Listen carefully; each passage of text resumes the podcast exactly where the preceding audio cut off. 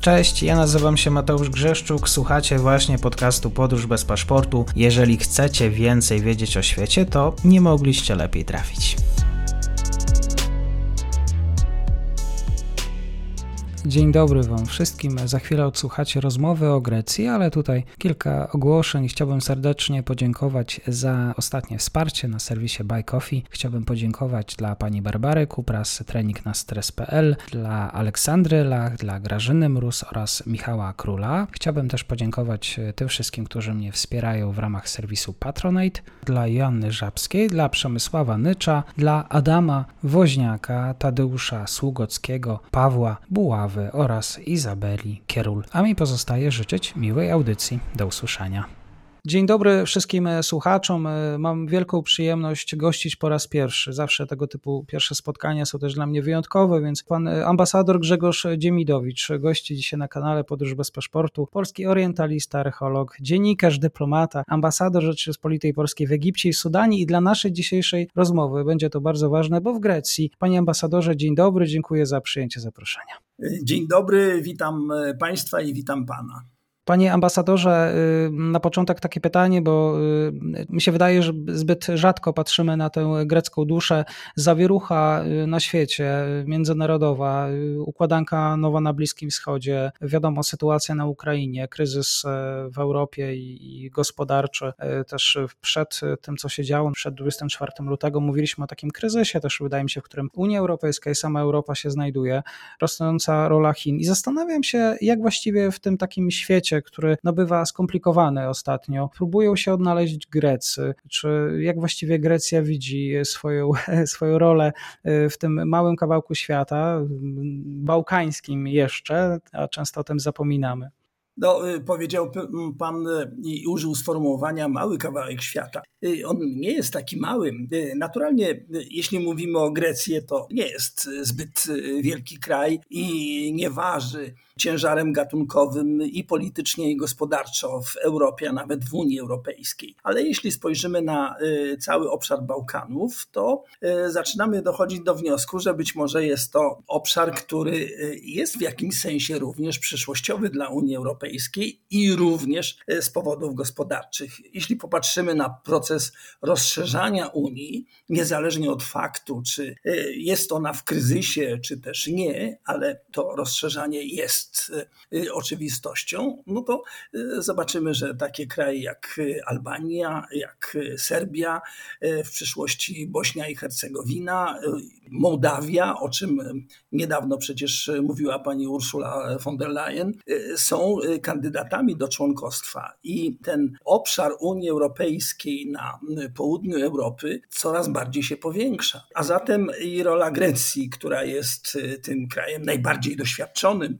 y, unijnie w całym regionie, y, oczywiście wzrasta i tak to jest w rzeczywistości. Mówi się o takim, e, też rozmawiałem z poprzednimi gośćmi na kanale, e, o takim e, powrocie Grecji na Bałkany. Czy rzeczywiście dochodzi do takich procesów, że Grecja chciałaby powrócić, ale pod kątem również finansowym, ekonomicznym? Nie zgodzę się z tym. Grecja zawsze była na Bałkanach i odgrywała, przynajmniej w, w koncepcjach swoich politycznych y, rolę no, takiego y, wiodącego państwa, który wciąga inne w orbitę y, unijną. W okresie mojego urzędowania w Atenach miałem do czynienia z wieloma planami zaangażowania Grecji właśnie w rejon bałkański. I proszę sobie wyobrazić, że ten w końcu niewielki kraj Y, udzielał znaczącej pomocy finansowej y, sąsiednim państwom właśnie w imię tej y, wspólnej bałkańskiej historii i także w pewnym sensie tożsamości. Nawet y, z Macedonią, z którą przecież y, Grecja była skłócona przez wiele lat, a chodziło o oficjalną nazwę, prawda? Y, Grecja nie akceptowała nazwy Macedonii i w związku z tym blokowała na przykład członkostwo macedońskie w wielu organizacjach międzynarodowych, tam gdzie obowiązywało prawo weta i mogła zastosować weto, na przykład w Organizacji Narodów Zjednoczonych i doprowadziła do tego, że Macedonię nazywano wbrew decyzji państwa macedońskiego, nie Republiką Macedonii, tylko jakimś dziwolągiem językowym, który się nazywał FYROM, Former Yugoslav Republic of Macedonia. Więc mimo tych zakłóceń na oficjalnej linii, to jednakowoż Grecja udzielała rokrocznie znaczącej pomocy temu niewielkiemu przecież sąsiadowi. E, także wracając do e, głównego wątku, oczywiście Bałkany są bardzo ważnym terenem e, zarówno aktywności politycznej, jak i ekonomicznej Grecji, na tyle, ile oczywiście pozwala budżet i możliwości finansowe państwa. Jeżeli nie Bałkany, to gdzie chciałaby się jeszcze Grecja rozpychać? Tutaj pewnie powinniśmy dotknąć wątku tureckiego. Trudno tutaj też mi mówić o, o, rozpychaniu. Tam właściwie wszystkie karty zostały rozdane y, ku naturalnie ogromnemu niezadowoleniu Turcji. Przede wszystkim tutaj chodzi o wyspy na, na Morzu Egejskim i to jest y, to modne dzisiaj określenie milowy kamień niezgody między Ankarą a y, Atenami. Proszę sobie wyobrazić, że w wyniku zarówno I wojny światowej, jak też uzgodnień po II wojnie światowej, No, cały szereg e, wysp i wysepek na Morzu Egejskim e, przypadło e, Grecji. Jest pod zwierzchnictwem i oczywiście jest to częścią terytorium greckiego. I tak się na przykład składa, że jedna z tych niewielkich zresztą wysepek, Castellorizo, jest dwa kilometry od wybrzeży tureckich. I również proszę sobie wyobrazić, że jest to przyczyna, że Grecja na przykład nie jest w konwencji prawa morskiego, nigdy nie podpisała e, prawa morskiego, które obowiązuje przecież większość państw świata. A dlaczego? No dlatego, że e, granica morskiego obszaru wokół wysp należących do innego państwa, to jest 12 y, mil morskich. No, skoro y, Castellorizo leży 3 kilometry od wybrzeża y, tureckiego, więc spowodowałoby to przeogromne konflikty i perturbacje także dyplomatyczne. Więc to jest oczywiście jedna z przyczyn, ale chcę przypomnieć, że oba państwa, zarówno Grecja, jak i Turcja, należą do Paktu Północnoatlantyckiego. I niezależnie od e, sporów, dąsów, czasami bardzo gniewnych oświadczeń e, politycznych, jak na przykład niedawno prezydenta Turcji Erdoana pod adresem greckiego premiera Mitsotakisa, ja z tym panem nie chcę mieć niczego wspólnego, to są oczywiście bardzo ładne i chwytliwe dla dziennikarzy określenia, jednakowoż w polityce nie mają one większego znaczenia. Przypominam, oba państwa należą do NATO, a e, Pakt Północnoatlantycki ma to do siebie, że w przeciągu całej jego historii no, nigdy się nie zdarzyło, żeby członkowie e, tego paktu e, skoczyli sobie nawzajem do gardła. Także oczywiście można powiedzieć, że zawsze może być ten pierwszy raz, ale już po tym bardzo stanowczym i nieoczekiwanym oświadczeniu prezydenta Erdogana już doszło do, na ostatnim szczycie natowskim do, do rozmów ministrów obrony Grecji i Turcji i jest takie pojednawcze oświadczenie premiera Mitsotakisa, że i Grecja, i Turcja są skazane na siebie, w związku z tym powinny sobą rozmawiać i negocjować na różnego rodzaju sporne tematy. Także nie obawiam się o y, konflikt zbrojny, a napięcia polityczne, no cóż, jest to nieodłączne od polityki. Panie ambasadorze, czy są skazane na siebie, ale na przykład również pod kątem gospodarczym, ekonomicznym? Jakie inne powiązania, abstrahując o tym, co się dzieje już na Morzu Egejskim? No, mogłyby być bardzo y, dobre powiązania ekonomiczne, ale tutaj właśnie polityka y, stoi naprzeciw. Pod Morzem Egejskim są bardzo poważne złoża y, ropy naftowej i gazu ziemnego. W związku z tym, gdyby oba państwa doszły do porozumienia i właśnie potrafiły współpracować w wydobyciu, w eksploatacji tych złóż, no to można by mówić o dość dobrych perspektywach perspektywach ekonomicznych. Tak się nie dzieje właśnie z powodu tych y, politycznych rozbieżności i sporów, ale o dziwo y, żadne z tych państw, ani Grecja, ani Turcja y, nie chce oddać pod międzynarodowy arbitraż, chociażby Międzynarodowego Trybunału Sprawiedliwości w Hadze kwestie złóż na Morzu Egejskim, czy też raczej pod Morzem Egejskim. Dlatego, że werdykt Trybunału Haskiego jest absolutnie do wykonania, w związku z tym jedno z tych krajów musiałoby ponieść znaczącą porażkę, a żadne nie chce się na ową porażkę i utratę twarzy zgodzić. Wracając do tematu powiązań ekonomicznych, one nie są zbyt duże, w, jeśli chodzi o współpracę grecko-turecką. Trudno się zresztą dziwić, gospodarki nie są kompatybilne, a Turcja jest zdecydowanie większym państwem w porównaniu z Grecją. To jest przecież gospodarka prawie 100 milionowego państwa i niezależnie od obecnych kłopotów finansowych czy ekonomicznych, no, znacząco wykracza poza możliwości gospodarki greckiej. Panie ambasadorze, być może prezydent Erdoğan, nawet jeżeli ta deklaracja, no, przeprosił za nią, to że nie chce mieć nic wspólnego z premierem Grecji. Z kim zatem premier Grecji chciałby mieć do czynienia, jeżeli chodzi o wektory polityki zagranicznej dzisiaj? Pierwszoplanowym y, partnerem, trudno powiedzieć o jednym partnerze, zbiorczym partnerem, jest oczywiście Unia Europejska. Unia Europejska, która y, dała Grecji y, przeogromne możliwości rozwojowe. Proszę sobie wyobrazić, że jeśli sięgniemy do historii i porównamy potencjały ekonomiczne Polski i Grecji, to przed przystąpieniem do Unii Europejskiej Grecja należała do jednego z najbiedniejszych krajów Europy.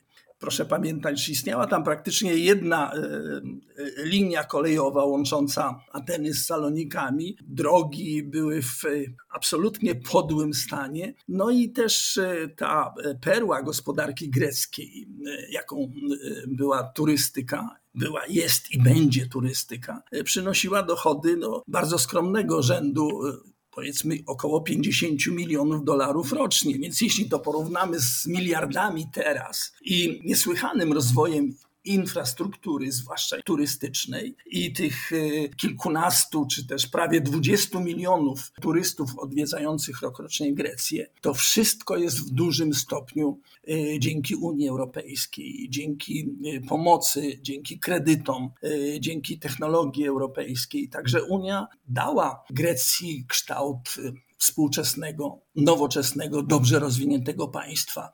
Niezależnie od faktu, że oczywiście Grecja miała i to nie tak dawno, e, spore trudności związane z kryzysem.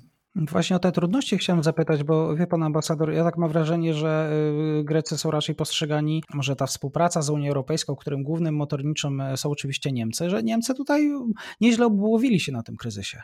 Nie podzielałbym tego zdania, dlatego że proszę wziąć pod uwagę, iż Grecja była w strefie euro, więc upadek gospodarki greckiej bardzo poważnie naruszałby całą strefę euro, jej wiarygodność, no i co tu dużo mówić, jej stabilność e, e, finansową. E, a zatem w absolutnym interesie było wyciągnięcie Grecji za uszy i to bardzo, bardzo poważnym kosztem zarówno nakładów finansowych i kredytów, ale ze strony Grecji bardzo poważnymi wyrzeczeniami w sferze socjalnej, obcięciem emerytur, dużym bezrobociem, przynajmniej na początku tej drogi wychodzenia z kryzysu.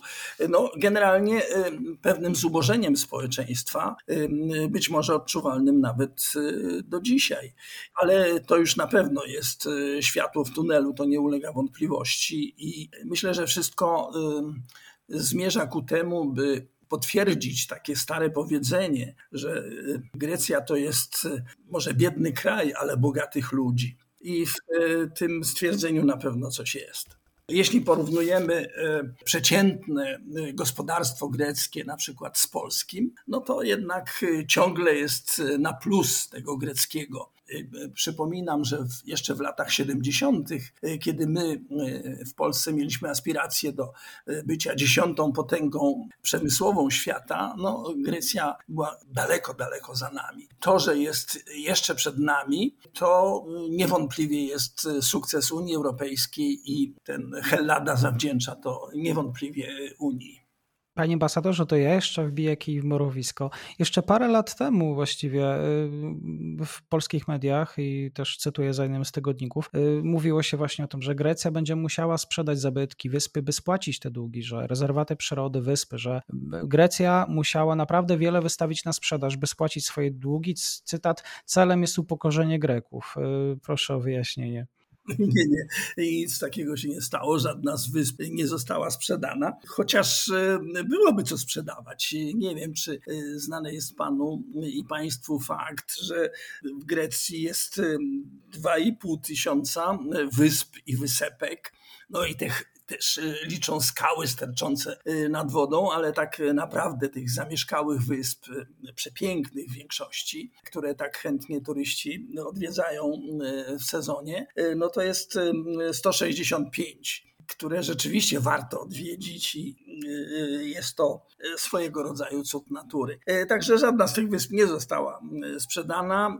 Dużymi cierpieniami, na pewno społecznymi, Grecja dźwiga się z kryzysu i praktycznie już się wydźwignęła. Zajęło to kilka lat, no ale też dochodzenie do tego kryzysu e, sporo też czasu Grekom zajęło i e, na pewno e, ta zapaść finansowa wynikła z niefrasobliwości kolejnych rządów i niefrasobliwości samych Greków, którzy bardzo łatwo sięgali po łatwy wówczas pieniądz, ale gdy przyszły cięższe czasy i trzeba było spłacać długi, no okazało się, że nie bardzo jest z czego, a system, który, system zarządzania y, gospodarką i finansami państwa pozostawał, pozostawiał bardzo, bardzo dużo do życzenia i rzeczywiście te reformy bardzo ostro narzucane przez Brukselę, przez Unię Europejską, przez instytucje, międzynarodowe instytucje finansowe jak Bank Światowy czy,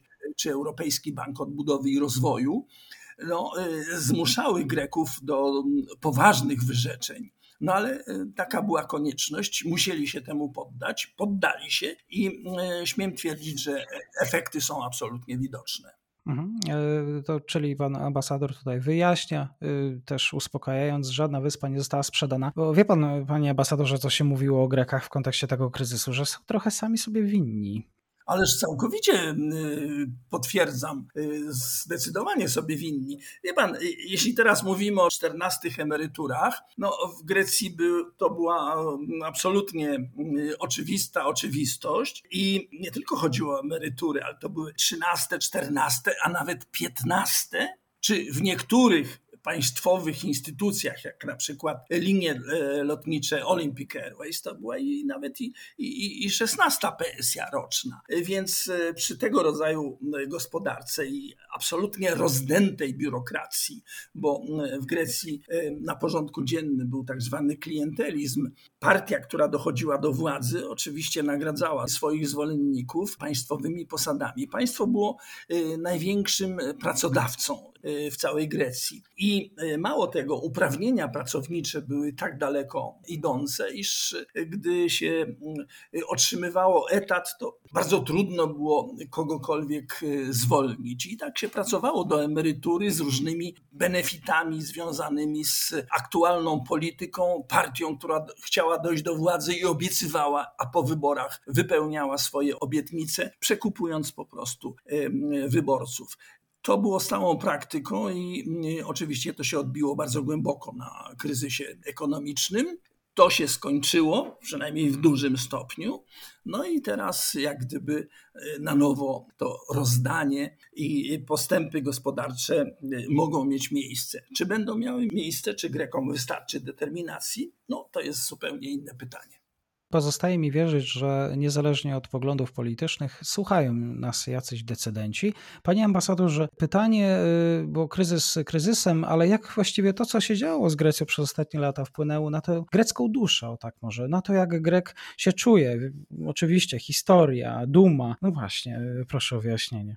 Tak, wspomniał Pan y, o Dumie y, i o tej y, fantastycznej historii. Grecy mają to zakorzenione w genach. Uważają, że są w jakimś sensie narodem wybranym, dzięki któremu największe zdobycze cywilizacji są możliwe i do wynalazku tego współczesnego wynalazku, jakim jest internet. Jeśli popatrzymy na sformułowania, słowa, w ogóle słowniki naukowych różnych dziedzin, to roi się tam po prostu od zapożyczonych z greki, czy też greckich słów. No już nie wspomnę o nauce, kulturze, sztuce, filozofii. Hellada jest pięknym tworem bóstw starożytnych i mieszkańcy mają tego pełną świadomość. Są oczywiście dumni. Spotykałem się z, ze sformułowaniami, że praktycznie wszystkie języki świata pochodzą z greckiego i odnajdywano podobieństwa niektórych słów z arabskiego, z hindu czy z innych języków. No oczywiście to nie jest prawda, ale ta duma z, ze wspaniałej przeszłości i cywilizacyjnych zdobyczy, które świat uzyskał dzięki Grekom, ta świadomość jest bardzo głęboko zakorzeniona. Podobnie jak pojęcie demokracji. Może nie zdajemy sobie z tego sprawy, ale dla Greków bycie wolnym, bycie swobodnym, możliwość wypowiadania swojego zdania nawet jeśli ono się nie będzie podobało otoczeniu, jest y, naprawdę bardzo głęboka. I proszę sobie wyobrazić, że gdy w Grecji rozpoczyna się sezon polityczny, a to z reguły wiąże się z końcem y, wakacji, powiedzmy od połowy września, to nawet najmniejsze ugrupowania, o których y, przeciętny Grek y, niewielką ma świadomość, organizują y, masowe wiece, marsze, demonstracje, które są bardzo starannie chronione przez policję. Wtedy centrum stolicy jest wycięte na przykład ku wściekłości wszystkich użytkowników zarówno transportu publicznego, jak i prywatnego. No, tym niemniej właśnie ci protestujący, nawet jeśli są nieliczni, mają prawo prawo, mają prawo do protestu i mają prawo do ochrony swojego protestu i wyrażania e, swoich opinii. To oczywiście wiąże się po e, bolesnym okresie e, dyktatury wojskowej w Grecji, która się skończyła dopiero w latach 70., a trwała przez okres kilku lat i represji, bardzo okrutnych niekiedy, zawieszeniu praw człowieka w państwie greckim. No i w związku z tym y, Grecy powiedzieli już nigdy więcej, nigdy więcej nie dopuścimy do takiej sytuacji. Wolimy przesadzać z, z demokracją i ze swobodą wypowiedzi czy e, ekspresją naszych uczuć na ulicach, niż e, zakazywaniem tego. No i jeszcze jedno muszę powiedzieć. Wielokrotnie przypatrywałem się posiedzeniom e, greckiego parlamentu też byłem świadkiem wyborów e, do tegoż parlamentu. I tam nawet jeśli e, któreś ugrupowanie uzyskuje niewielką przewagę e, jednego czy dwóch czy trzech głosów, to jednakowoż ten wybór się szanuje. I ta partia, to ugrupowanie chyba że wejdzie w koalicję, to oczywiście jest inna jeszcze kwestia, może być spokojny y, o swój los i, i y, spokojnie rządzić, bowiem y, uznaje się powszechnie mandat do sprawowania władzy. To też jest ciekawe dla mnie, było dla mnie ciekawe doświadczenie, porównując z innymi obyczajowościami politycznymi w innych krajach europejskich.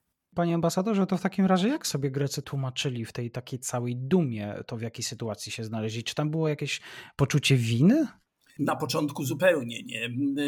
To jest zresztą dość charakterystyczne i, i psychologia to tłumaczy, że jeśli dotyka nas jakieś nieszczęście, któremu sami sobie e, zawiniliśmy w dużym stopniu, e, to e, w nas narasta jednakowoż taka chęć wyparcia tego, że to jest nasza wina i obarczamy wszystkich. No właśnie tam obarczana była Unia Europejska, Światowy Spisek Międzynarodowej Finansjery, oczywiście Niemcy i tak dalej, i tak dalej. Dopiero z czasem to zaczęło dochodzić do Greków, że jednakowoż sami dużo nabroili w tym względzie i że muszą powściągnąć swoje apetyty, właśnie te 14 czy 15 pensje i no, wspaniałą zupełnie zdolność do oszukiwania własnego państwa, a, przede wszystkim własnego fiskusa.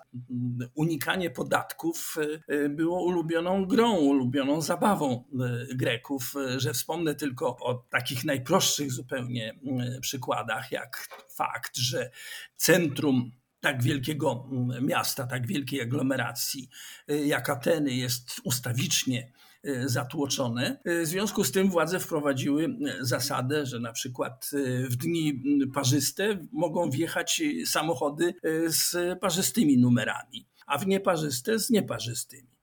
No, żeby ograniczyć ruch i odwieczny natłok. W związku z tym przeciętna rodzina grecka kupowała drugi, trzeci, niekiedy i czwarty samochód. I oczywiście rejestracje były różne, także można by było można się było swobodnie poruszać bez e, najmniejszych przeszkód. To tylko e, jeden z przykładów. Gdy e, w momencie kryzysu rząd wprowadził y, obowiązek y, podatku od y, posiadania basenu przy swojej willi, przy swoim domu, no to okazało się, że w całych wielkich czteromilionowych Atenach takich domów z basenami było zarejestrowanych raptem 130 czy 150. Dopiero trzeba było z powietrza, z, z helikopterów zrobić zdjęcia lotnicze. Okazało się, że tych basenów jest około 20 tysięcy i trzeba było zmusić właścicieli tych domów do zapłacenia odpowiedniego podatku. Y, takich przykładów jest y, oczywiście bardzo, bardzo wiele i y, Grecy po prostu musieli się nauczyć żyć zupełnie inaczej niż do tej pory i to, że przedtem byli takimi obiektami żartów ze strony Niemców, czy Holendrów, czy nawet Francuzów, no to jednakowoż już te czasy przeszły daleko, daleko w dal. Mhm. E, jak jest z zaufaniem społecznym też do elit rządzących? Jak jest z zaufaniem do e, pana Mitsotakisa? To nie jest e, duże zaufanie. Grecy nie kochają specjalnie swojej władzy, ale dość wiernie głosują. Praktycznie do kryzysu świat polityczny był podzielony w Grecji na klany. Y, rodziny, które, y, których przedstawiciele no, sprawowali najwyższe funkcje w państwie y, od kilkudziesięciu lat. No właśnie była rodzina Mitsotakisów, Pandreu, jeszcze dwie czy trzy inne. Dopiero kryzys wprowadził zasadnicze zmiany w percepcji, w postrzeganiu zarówno polityki, jak i polityków. I oczywiście te kilkuletnie rządy lewicy czyli partii Syriza, na której czele stał y, Alexis Tsipras, teraz to jest y, największa partia opozycyjna, no rzeczywiście namieszało trochę w, w całym postrzeganiu świata politycznego w Grecji. Y, teraz to trochę wraca do normy. Rządy sprawuje taka solidna, mieszczańska, centroprawicowa partia, jaką jest Nowa Demokracja właśnie na czele z Kyriakosem Mitsotakisem. Y, miałem okazję poznać jego ojca, który był przez jakiś czas y, premierem Grecji, więc to jest już następne pokolenie. Jest to stosunkowo y, młody, ale już doświadczony polityk i z dużą szansą na, na wygranie kolejnych wyborów, które są zaplanowane na przyszły rok. To w takim razie jeszcze na zakończenie kwestia ukraińska. Czy ona właściwie jest obecna w tej greckiej polityce? Jeżeli tak, to jak? jest obecna. Jest obecna i Grecja od razu y, stanęła w y, pierwszym szeregu tych krajów, które zdecydowanie poparły, y, poparły Ukrainę i które prowadziły sankcje przeciwko Rosji, co jest tym bardziej charakterystyczne, że Rosja i Grecja historycznie mają bardzo dobre relacje. Tu nie tylko chodzi na przykład o, o, o wspólnotę religijną, Oba kraje są przecież e, chrześcijaństwem ortodoksyjnym, ale również chodzi o to, że Grecja historycznie udzielała bardzo dużej pomocy w różnego rodzaju ruchach wyzwoleńczych przeciwko okupacji tureckiej. Przypomnę e, Państwu, że Grecja była pod panowaniem tureckim znacznie, znacznie dłużej niż trwały rozbiory polskie. U nas 123 lata, no Grecja prawie 400 lat była pod dominacją Turków. W związku z tym wszelkie formy pomocy z zewnątrz, wszelkiego rodzaju ruchy filoheleńskie, tak to się nazywało, no, cieszą się już tradycyjnie ogromną sympatią Grecji. I Rosja, która tej pomocy przeciwko wspólnemu wrogowi, czyli Turcji y, udzielała, no, miała taką specjalną, ciepłą część w sercu Greka. Y, jednakowoż w odniesieniu do Ukrainy no, te fakty są y, absolutnie dla Rosji miażdżące i tutaj nie ulega wątpliwości, że Grecja jest bardzo dobrym i ważnym partnerem w tym wspólnym froncie europejskim przeciwko rosyjskiej inwazji. Tak jest. Dzisiaj na kanale rozmowa o Grecji, a z nami był pan ambasador Grzegorz Dziemidowicz, był ambasador właśnie Rzeczypospolitej Polskiej w tym kraju. Bardzo dziękuję panie ambasadorze. Dziękuję również państwu, dziękuję panu. I to już koniec na dzisiaj. Zapraszam na profil podcastu Podróż bez paszportu na Facebooku, Instagramie i Twitterze. Zachęcam też do wsparcia mojej pracy na serwisie Patronite oraz Buy Coffee. Do usłyszenia.